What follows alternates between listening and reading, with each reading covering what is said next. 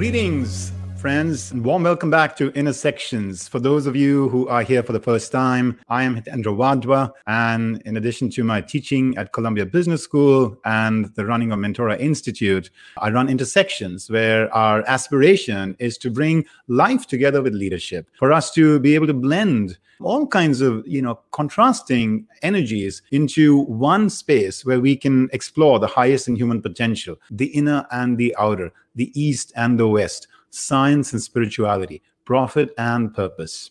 And today I have with us a very special guest, someone who has blazed incredible uh, trails, someone who in some ways represents you know the kind of aspirations and hungers that you and I and we all do from time to time want, which is a certain kind of heroic quest that defines not just um, a few recreational moments in our life, but that defines our life itself. And so, without further ado, let me take a moment to introduce to us the wonderment and the exemplary you know, record of the individual who is going to be with us today, Hilaree Nelson.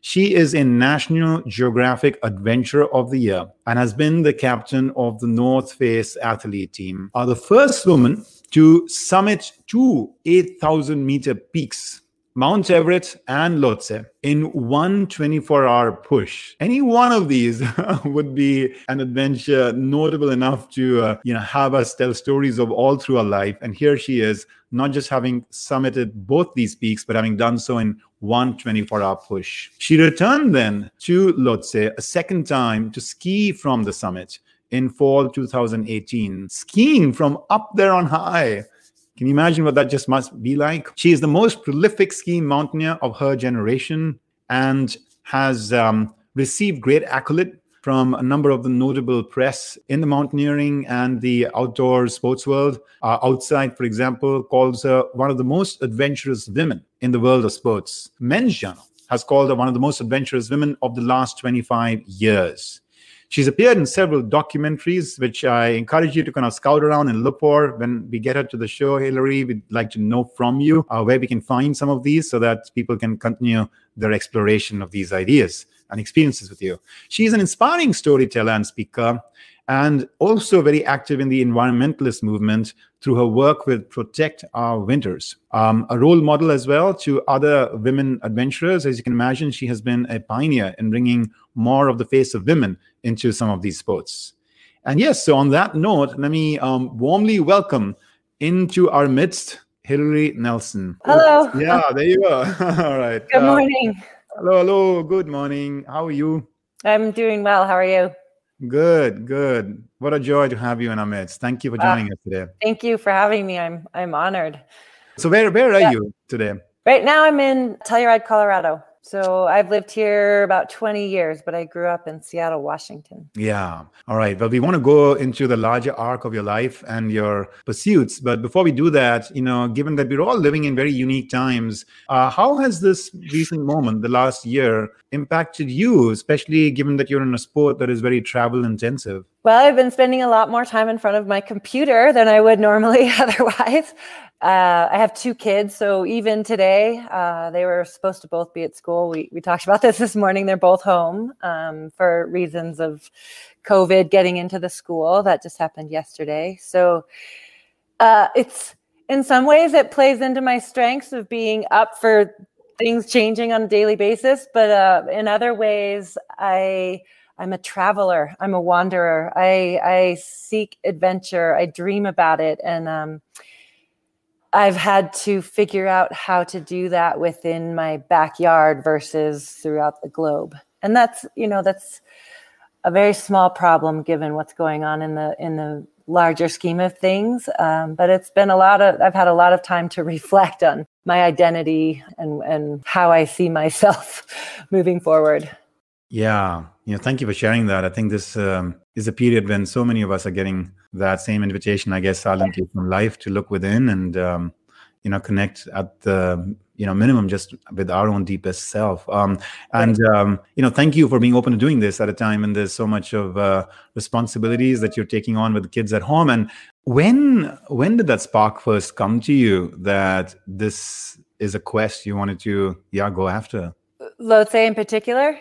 Well, let's make it even broader. Yeah, just uh, this this quest to climb the world's highest peaks and to merge that mountaineering with also with skiing and you know yeah yeah. Gosh, I mean, I think it probably came when I I sort of happened upon going on my first expedition in 1999, a long time ago, and I, I just got the bug. I started seeing, I, have there's kind of like this saying in my line of work, if you will, that, you know, you, you go, you seek out one mountain and when you come home, you have 20 new ideas to go on, on new expeditions. And so, um, yeah, it's been, gosh, probably 20 years ago that I really had that first experience in big mountains and just was just found myself really passionate about it. You mentioned about getting the bug. I, th- I think that was really a powerful um, little phrase for us that you know so many of us could perhaps reflect on you know when have we gotten the bug? And have we paid attention to it? Have we leaned into it? Have we nurtured it? Have we invested further? Have we you know gone beyond just uh, the quick little kind of high and then back to our normal mundane life? Yeah. So, uh, sounds like in your case um, there was something that made you pay attention to it and to have yes. the courage to keep going on that path. Yeah, there was. So I think my whole childhood, uh, sports was something that really validated with me with my my parents, my father especially, and so when I ventured out on my own, I did it very intentionally. Most of my family, you know, stayed in Washington state. Generations of my family, cousins, everyone stayed in Washington and I was very intentional about leaving home. So, I, you know, I didn't go far at first. I went to Colorado and I studied at university there. And then right after I finished university, I moved straight away to Europe and lived in the Alps for five years in France. And it was there that I started going on bigger expeditions. And I think part of it was a, I had that validation, but B, I was good at it. I'd skied my whole life, but I only discovered the uphill part of it probably when I was 19, 20, 21. And so by the time I was 25 years old and living in Chamonix in France, I I was good at it and I wanted to see that through to the end. And I didn't quite know the path that would take me down, but it's been a it's been a very interesting path, quite a quite a wild one for sure. Yeah, one of our audience members here is saying, you know, hello from New Hampshire. I saw you in the film at Banff last year and was oh. blown away. Such a role model for all of us. Yes, so the the that little clip that you played of Lhotse is part of a, a, a larger film. Like a it's a I don't know twenty five minute film, so still sh- on the short end. But um, and it was at the Banff Film Festival this last fall. Yeah, beautiful. Where can we go to access some of these uh, documentaries? Most of them you can find on the North Face YouTube channel. So you'll find uh, Down to Nothing, which is uh, also another 20 minute film about an expedition in Myanmar from t- 2014. And then the Lhotse one is from 2018.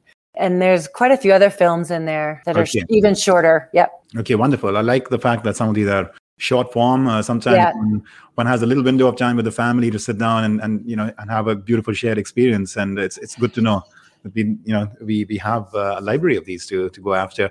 Um, yeah. So let's let's sort of invite the audience into your world, and if we can do that through like what has been for you some of the defining moments in your career so far.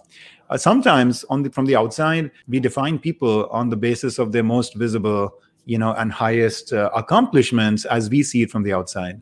But i also notice sometimes from the inside you know in that individual's journey and pursuit there are some invisible moments which the world may not otherwise publicly know of but which really molded them and woke them up to something. So anyway would you be open to sharing a little bit you know of that sort of personal journey of uh, hilaree nelson with us? I mean, the one, I guess the one journey that stands out the most would be, would be an expedition that I did when I was quite quite early on in my whole sort of direction is turning this into a profession. And that was a trip where it was the first trip i ever organized and led. It was all women. There were four of us. And we went to western mongolia to try to climb and ski the five holy peaks. And that borders right up with uh, russia and china And we thought, oh gosh, you know, we're going to go, hopefully, we'll climb the highest peak in Mongolia and be able to ski it. And if we're really lucky, maybe we'll get two or three of the five peaks. And at the end of our stay, we'd managed to climb and ski all five of the holy peaks. And we were the first people to ever male or female to ski any of them. We did basically all new routes up them. And uh, it just, it's a story that nobody knows. It was never published anywhere. We have very few photos of it. Uh, we didn't have satellite phones. We had no communications. And we just really like dug deep and pushed through all kinds of adversity and had great success. And I think that trip, especially more than any other trip, really just gave me this mental and physical foundation of strength that I was able to draw from throughout plenty of other adversity moving forward on expeditions and in life in general. Well, that's beautiful. Is there any story that stands out, you know, from that time or memory that stands out that um, you can share? Yeah. So after we had finished the fourth peak and we were kind of running out of time, we were completely out of food. And I remember sitting in the tent and uh, myself and another girl, we were like, all right, everybody. I mean, there's four of us, but all right, let's empty your pockets, go through every pocket. Let's put all the food we have in the middle of the tent and, and see if we can actually like scrounge up enough like little candies or a top or, or like a hot ramen soup or something so that we can go for this fifth and final peak. And we uh, like emptied every pocket, threw everything in the middle, divvied it out equally, and we were like, all right, let's do it. And the next morning we set out and it was an 18 hour day and we summited and skied. And on the way out, we were like, all right, well, how much food do we have left? And we all looked in our pockets and none of us had eaten anything. We'd mm. saved it, it's kind of this like survivor mentality that we all were hoarding what we had so that in case something happened we'd have that food and i've experienced that on subsequent trips but it was it was just kind of it was just wild. So we just did this whole last peak basically on on zero calories, and we had it in our pockets. And I don't know it just it just spoke to the team I had. Like we were just so in tune with each other, and how passionate we were about just being adventurous would be the best word not not success so much but more just adventurous and and seeking our full potential uh, it it was amazing so that yeah. that was probably my best story from that trip. Yeah, that's beautiful. You mentioned how much you got along with each other. I imagine that must be so critical to any of these expeditions the chemistry, the attunement, the connection that you have with your partners in these enterprises, and, yeah. and, perhaps the opposite too, which is when when those relationships are not like in a good place. Then I mean, how, how does that impact your sense of fulfillment and you know capacity to really operate at your full potential? Well, I think having a team that works together means that at the end of the day whether we were successful with our our real goal or not i can come home and still feel this like fullness this satisfaction this accomplishment.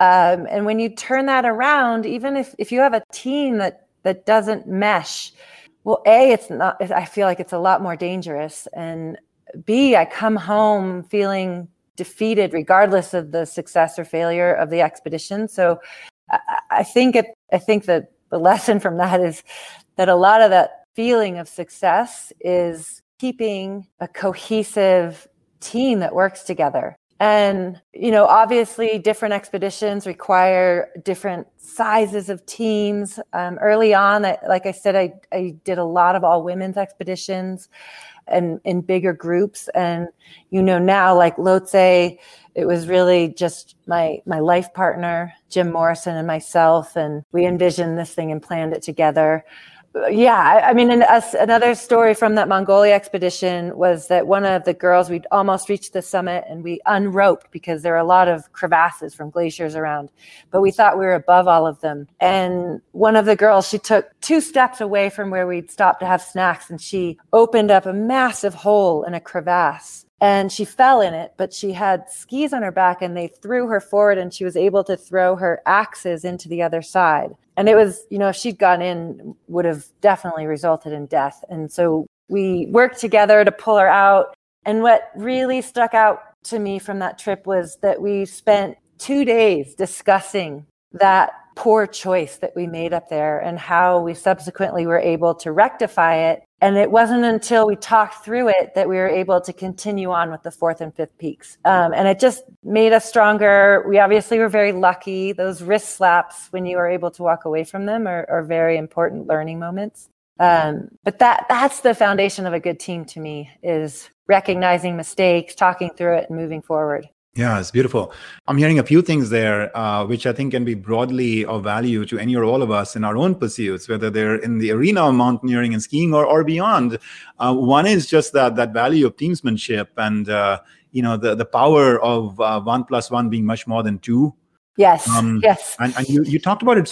What did you say in the beginning? I, I kind of haven't captured the phrase, but something about how there's some some kind of almost like a sense of expansion or something you know of, of, your consciousness into more of a collective rather than an individual if i could you know get that? Yes for sure especially like if you go into the climbs i've done of late with my partner jim like you you get to this level of functioning together where it's it's outside of what you just said. It's outside of one plus one makes two. You are we can work together without even verbally communicating a lot of times. Um, it's more body language, it's reading expressions to understand like where our risk taking acceptance is, our fear level, etc. And um, I mean, it's one of the reasons that, that's truly one of the reasons why I love these expeditions and these big objectives so much is because of that human dynamic um, that partnership that's formed and it's it's very intense. It can be very intense bad too so there are there are two sides to every coin.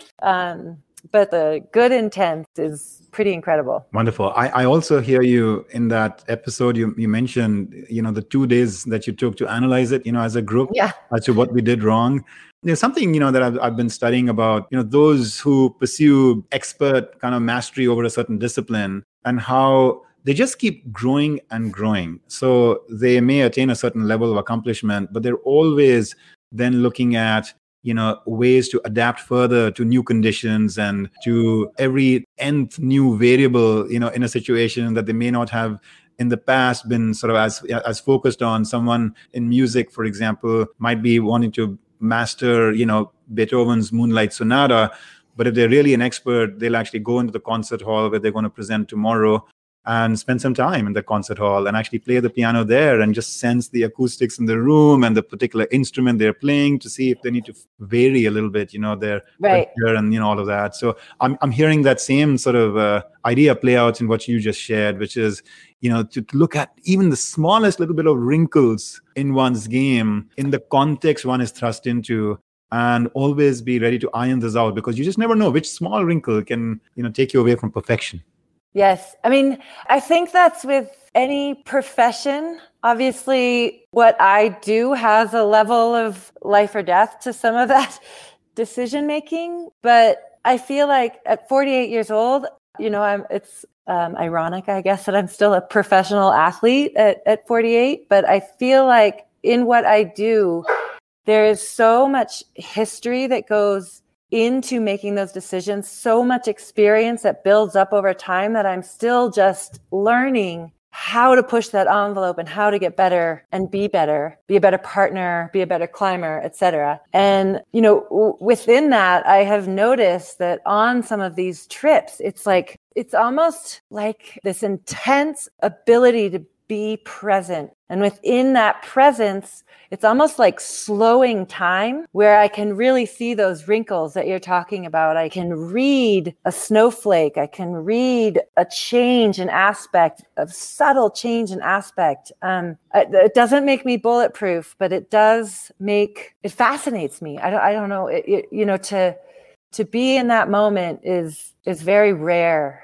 And it's yeah it's fascinating. I don't know another word to describe it but that just comes from like that 10,000 hour rule. If you do something enough you become you, you get this ability to really hone in on the time and the the your your own particular vision of what you're seeing. Does that make sense? It's that, that's beautiful. You, are reminding me of a quote from um, einstein. You know he, he once said he said uh, there are two kinds of people in the world for those who for whom nothing is you know a miracle and for those whom for whom everything is a miracle. Yeah. Uh, and you have developed the capacity to feel that sense of you know miraculousness and awe right from these aspects of nature that many of us might just glance at and leave behind. And Yeah. that, that is beautiful. Uh, lisa is um, is observing that it sounds like a spiritual experience. Um, is it something you know that has brought you a bigger understanding of the ineffable Uh, yes, um, especially with high altitude climbing because time externally and internally changes.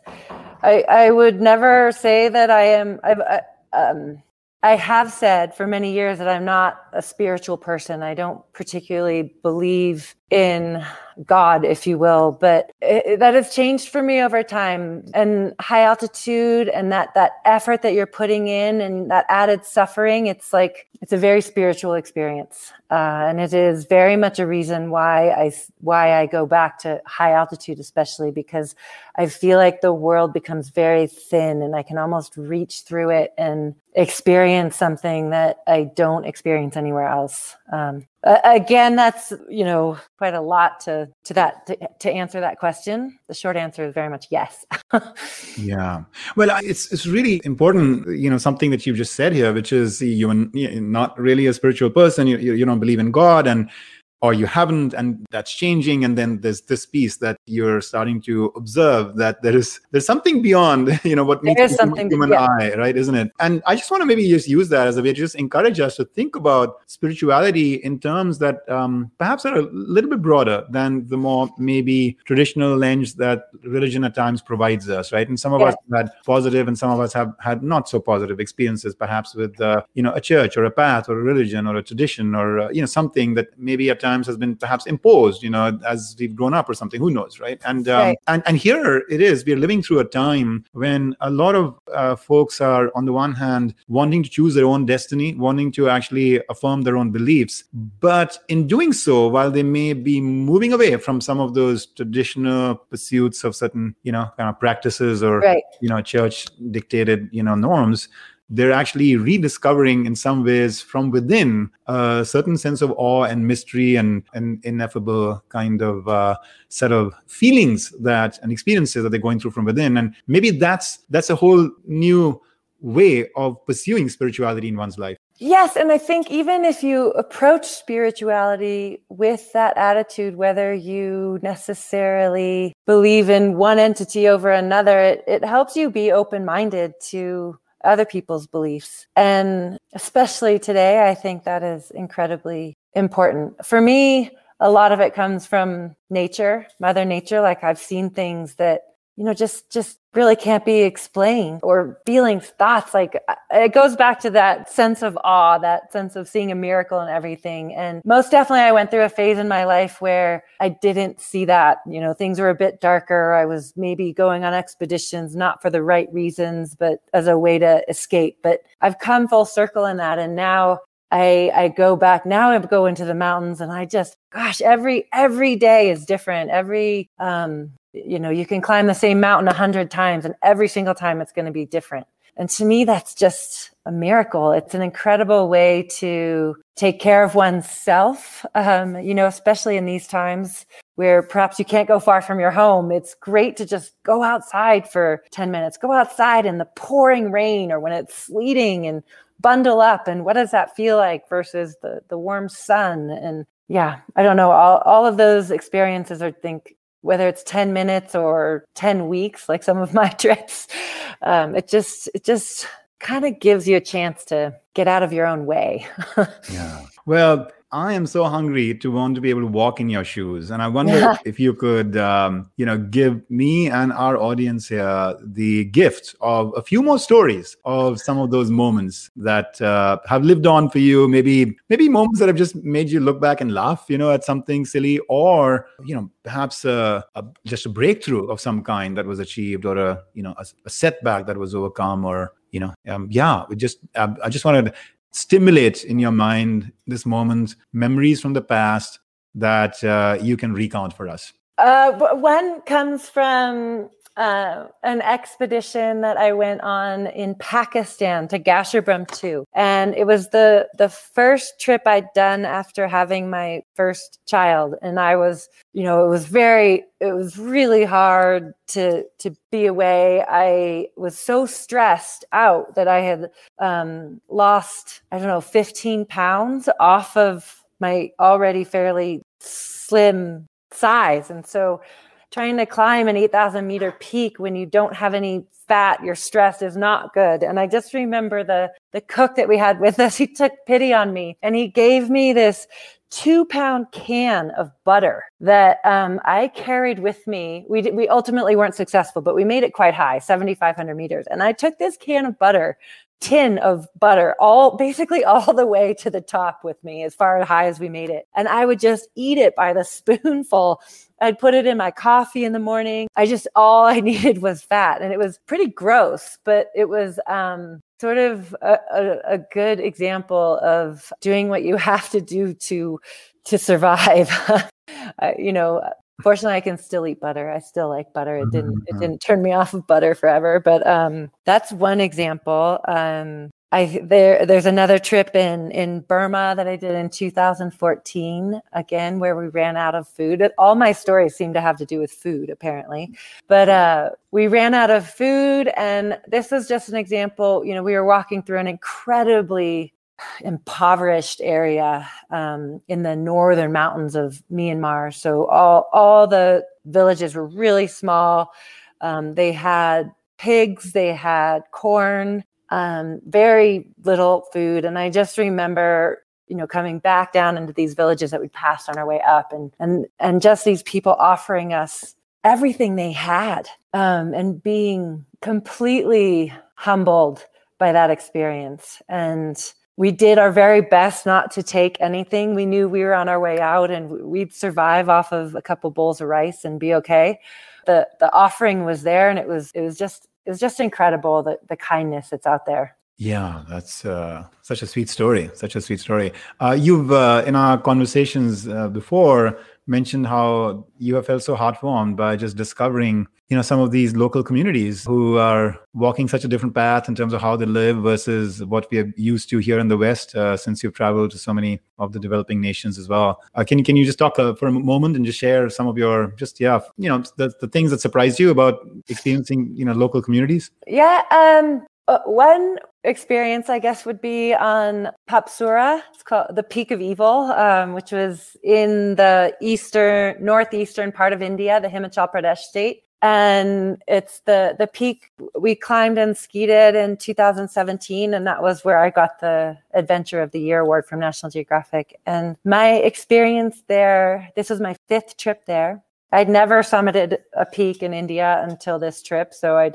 I'd had a lot of times where I've turned around. Uh, and on this particular trip, we had probably 15 porters coming from the local villages that were helping us get our stuff up to base camp. And once we got to our base camp, these these guys, they this was their backyard, but they they'd never been up to this particular part of the glacier. And oh my gosh, their smiles, their joy, and their their excitement to be a part of this trip was overwhelming. And they they wanted to continue to help us. And so they ended up climbing all the way up to 16,000 feet to our, our second high camp. They'd never seen anybody ski before. So we were kind of skiing down and trying to explain what it was like and all the equipment. And, you know, these are people that, that lived in the villages just not far below. And gosh, like they're just, their, uh, uh their excitement just was infectious. You know, we, we were having so much fun with them and we didn't speak the same language it was it was all just through like high fives and touching different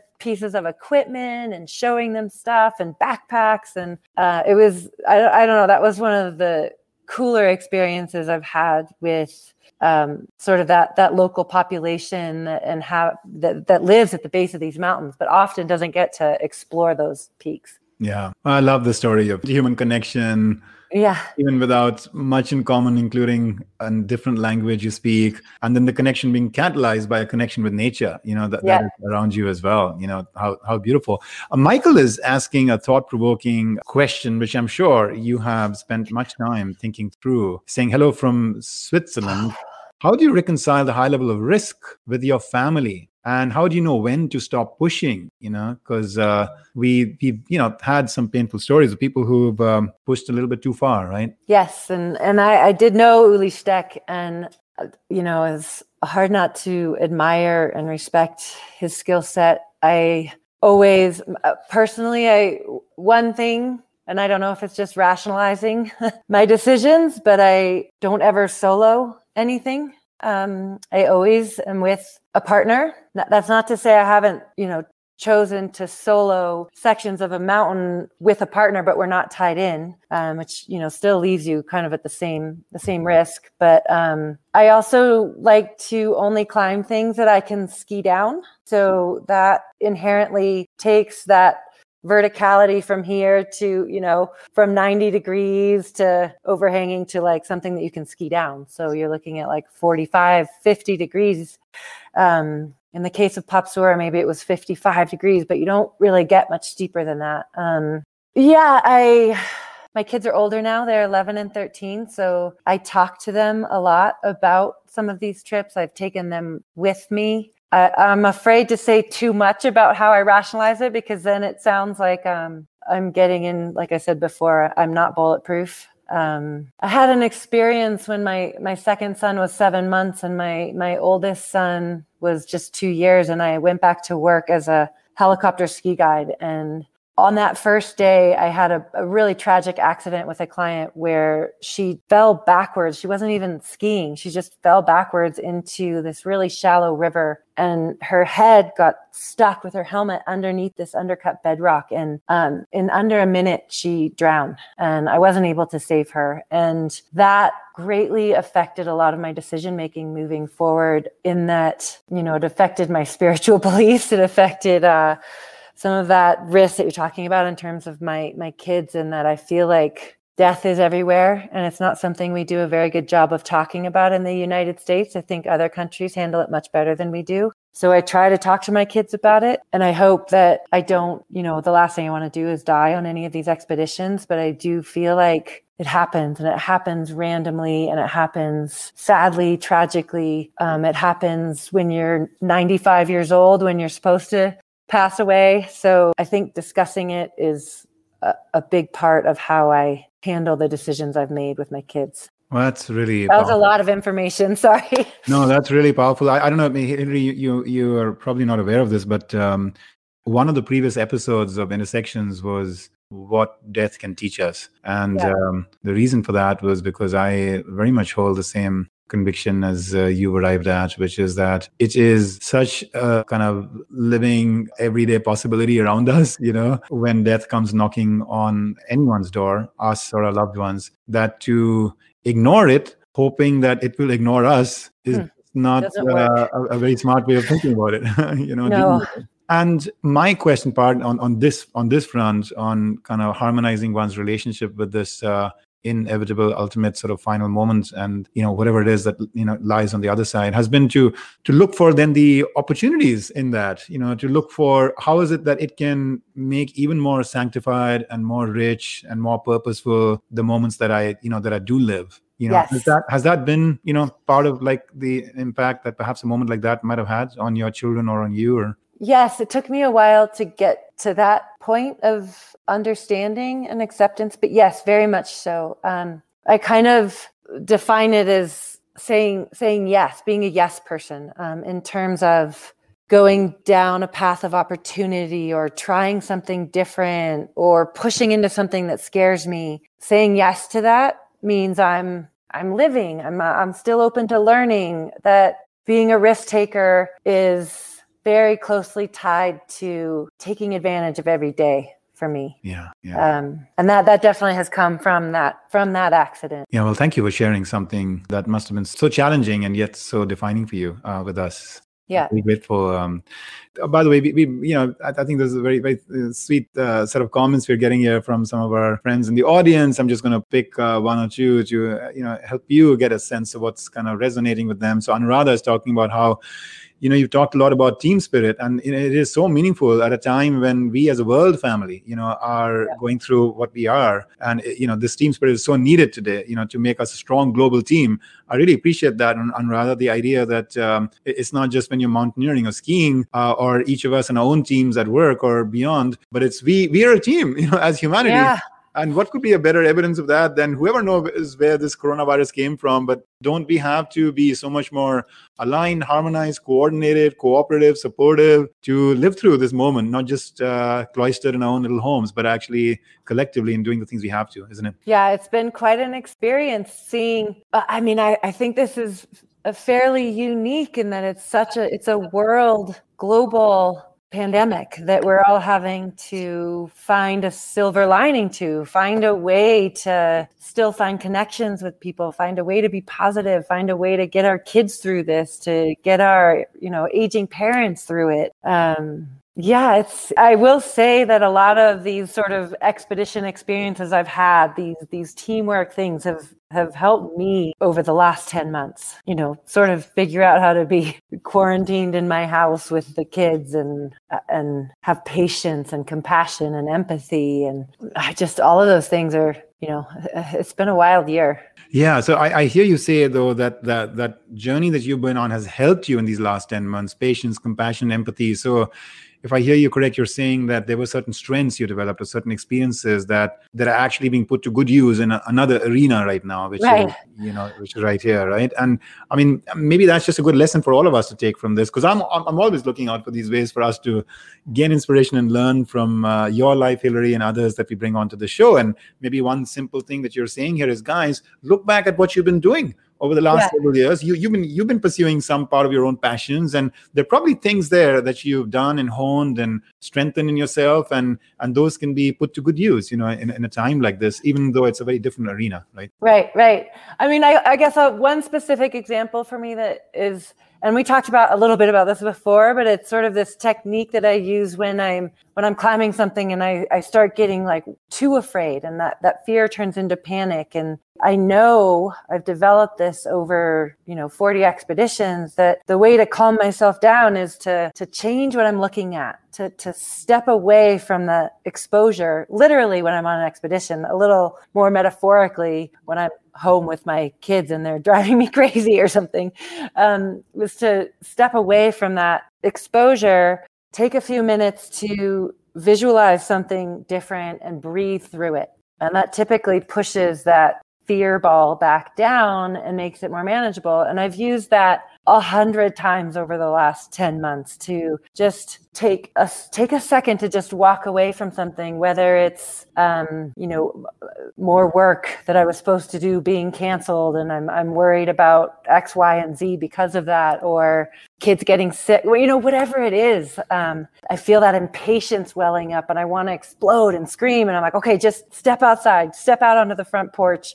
look at the you know, look up in the mountain. I'm lucky I have this great view of the mountains from my house. So look at the mountains, take a few deep breaths, and then re-engage. Um, so that's a very specific, like actual technique, and it's helped me a lot. it's helped me a lot over the, the last few months. It's a beautiful gift to give us. Beautiful gift to give us. Uh, it's as though there are these like two versions of us: the more sort of centered, the more high high performance core that we have and then there's this uh, disturbed agitated upset uh, yeah. you know kind of like version of us. And and to have that awareness to know when you move from one to the other and then to have the capacity to make a small intervention which you've mm-hmm. given us so practically just step back and take a few deep breaths and turn your attention away from that. Yeah. and suddenly you can bring much more wisdom and grace and strength back to that battle. Yes grace is a very good word. Yes and and it's amazing what 30 seconds can do and stepping away from a situation that's starting to turn into that frustrated impatient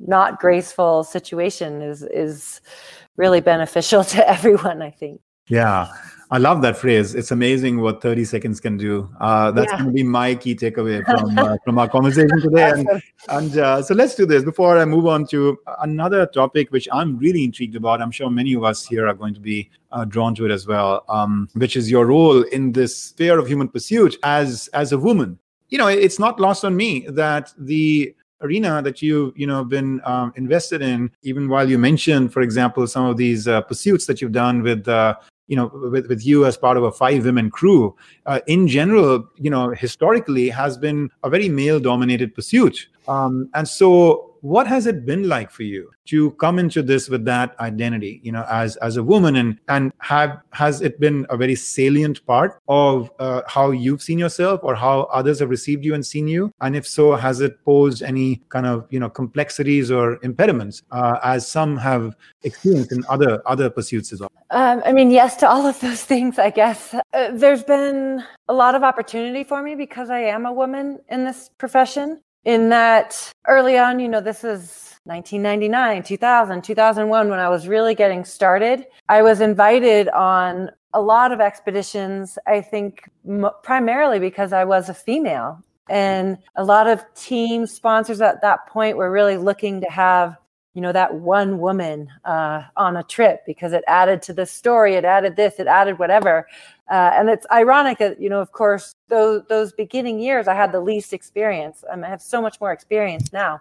Uh, but um, it got me started. It gave me you know that sort of platform to sink my fingernails into and, and hang on. Um, i have had incredible male counterparts that have taken time to who've had more experience than me and have taken time to really teach me things and really see me as a potential seeing the potential that I had, not not as not the potential that I had as a woman, but the potential that I had as a person vesting this effort into climbing. I have had the opposite where I've seen, you know, the less fun side of being the only woman on a trip.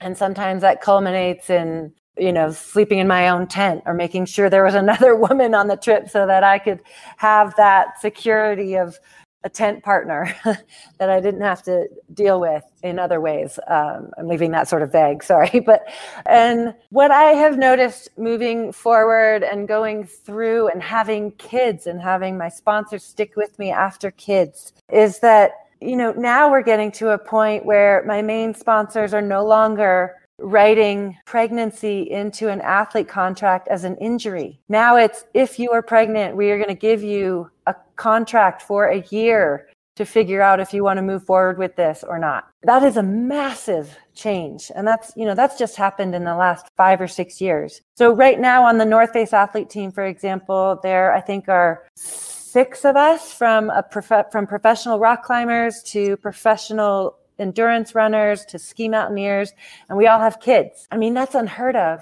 15 years ago. So at least in this little micro world that i'm in it is changing. I think um, women especially are now looking at things as like oh there's not room there's there's more than room for just one of us on top. And i think this applies to business as well. And that's where the mentorship starts coming in is that you know you use if you were the woman on top you weren't willing to mentor the women below you because there's only room for one of us. But I think that's changing and and we're we're able to reach out and like bring more of us up and create a platform in which people I don't think will look at my accomplishments and be like, she was the first female to do that. It's going to be more like she's the first person to accomplish this. And I think that's what we're, I mean, it's sort of ironic. We're looking for getting rid of that female sort of disclaimer and yeah, just moving forward with confidence, with grace, with the skill set to embrace being female and bringing what that means into a group dynamic and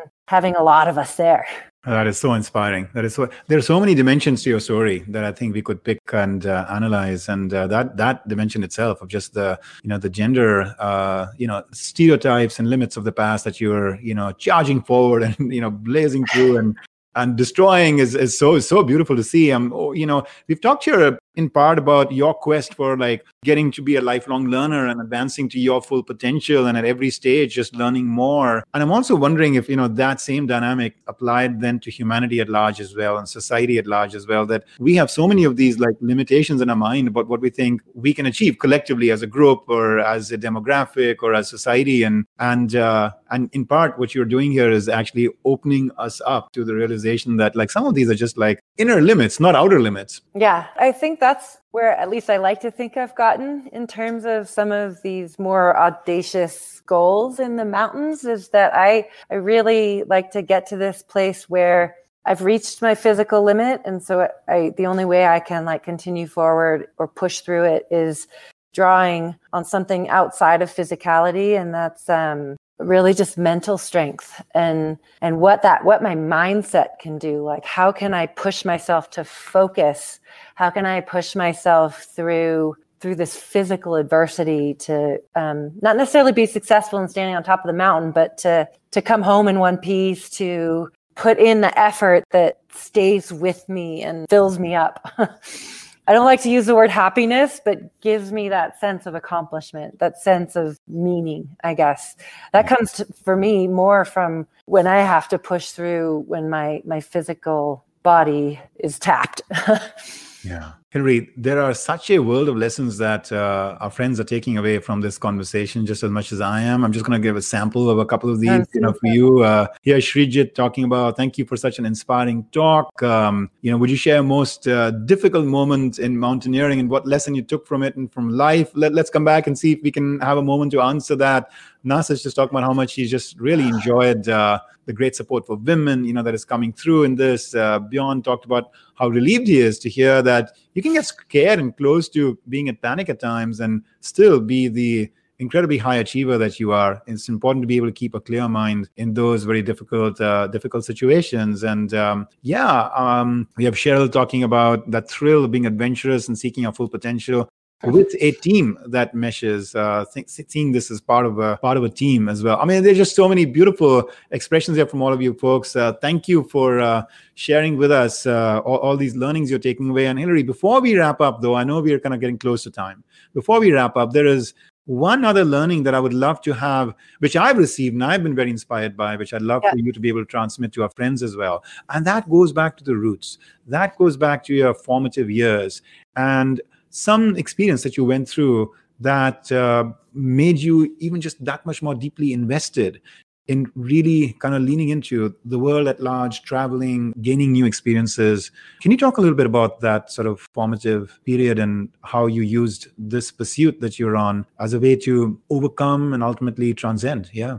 Yeah, I think that, I think a lot of those formative years, you know, growing up, I had an older brother and sister. I, I, mentioned how sports was sort of that validation that I got from my parents. I didn't travel very much as a kid, so I imagined it more than anything. And my dad especially we were we were very much um, spent more of our time on the water than in the mountains. So we would go out on this boat that we had for for weeks on end and we'd go all the way up into the inside passage in canada. And it was very to me very adventurous and lots of wilderness and bears on the beach and you know bald eagles. And um, i think that's where that sort of wild side kicked in for me um, also growing up you know all families all families are complicated of course. Um, within my family my my my father especially he kind of lived on this roller coaster of depression. And at that time it was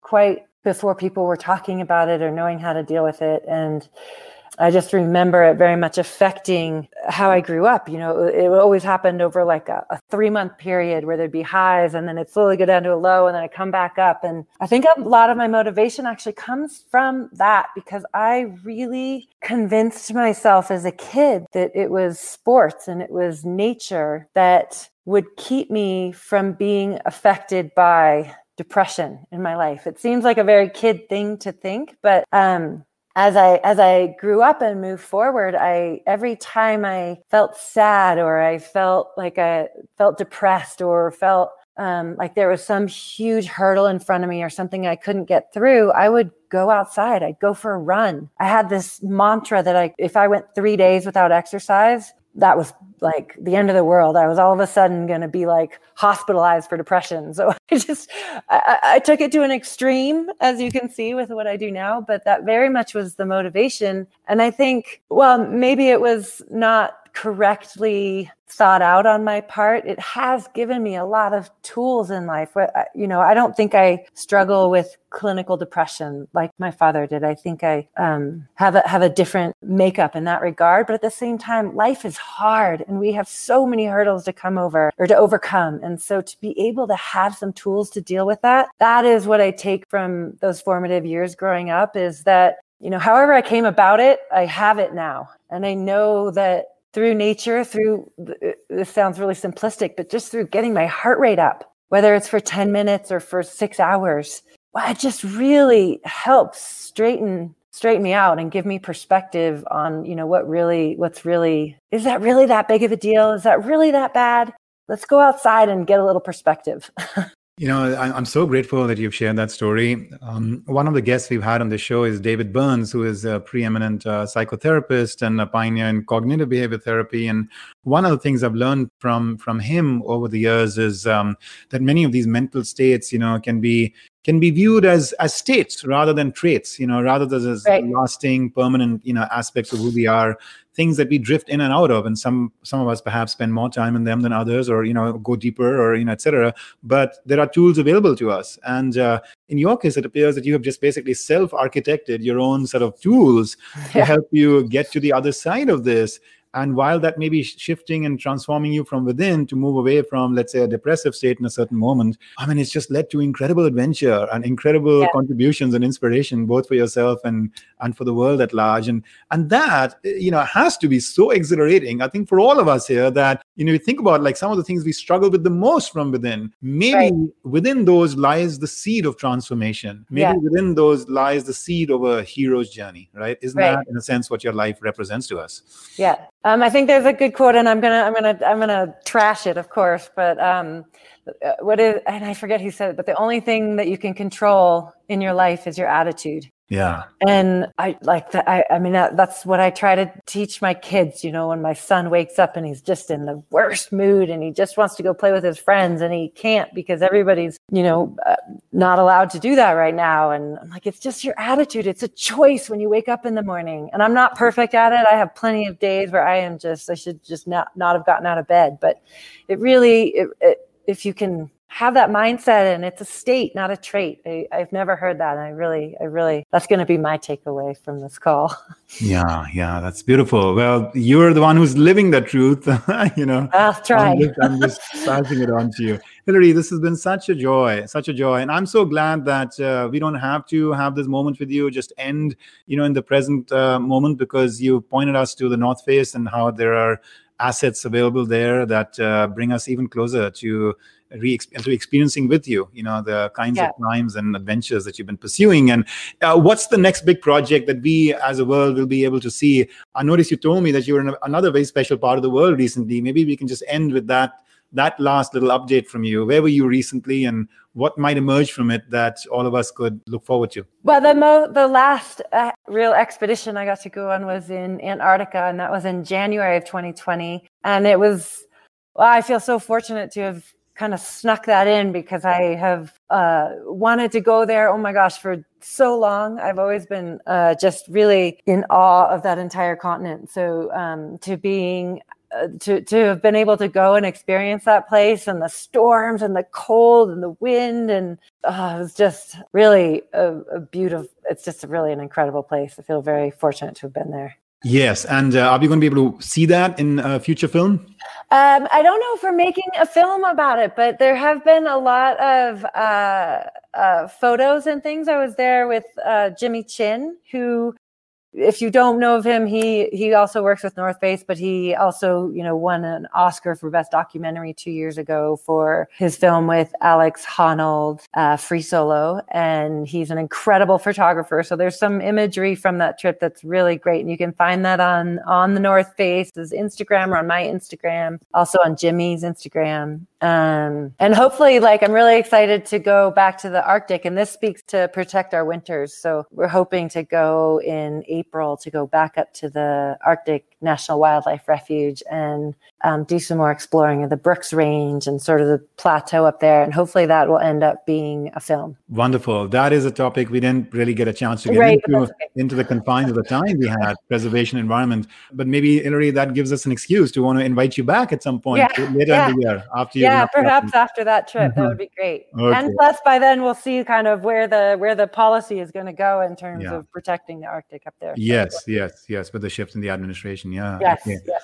Cool, cool. Awesome. Yeah. Thank you so much. Thank you, Tendra. That was such great. a joy. Such a joy. Thank you. Thank and you. thank you for the life you live. You know, it is, uh, yeah, so inspiring. Yeah, thanks for sharing all these stories. They're I've, I've I've waded through a few of them and they're pretty amazing. So thank Yeah. you. Yeah, awesome, awesome.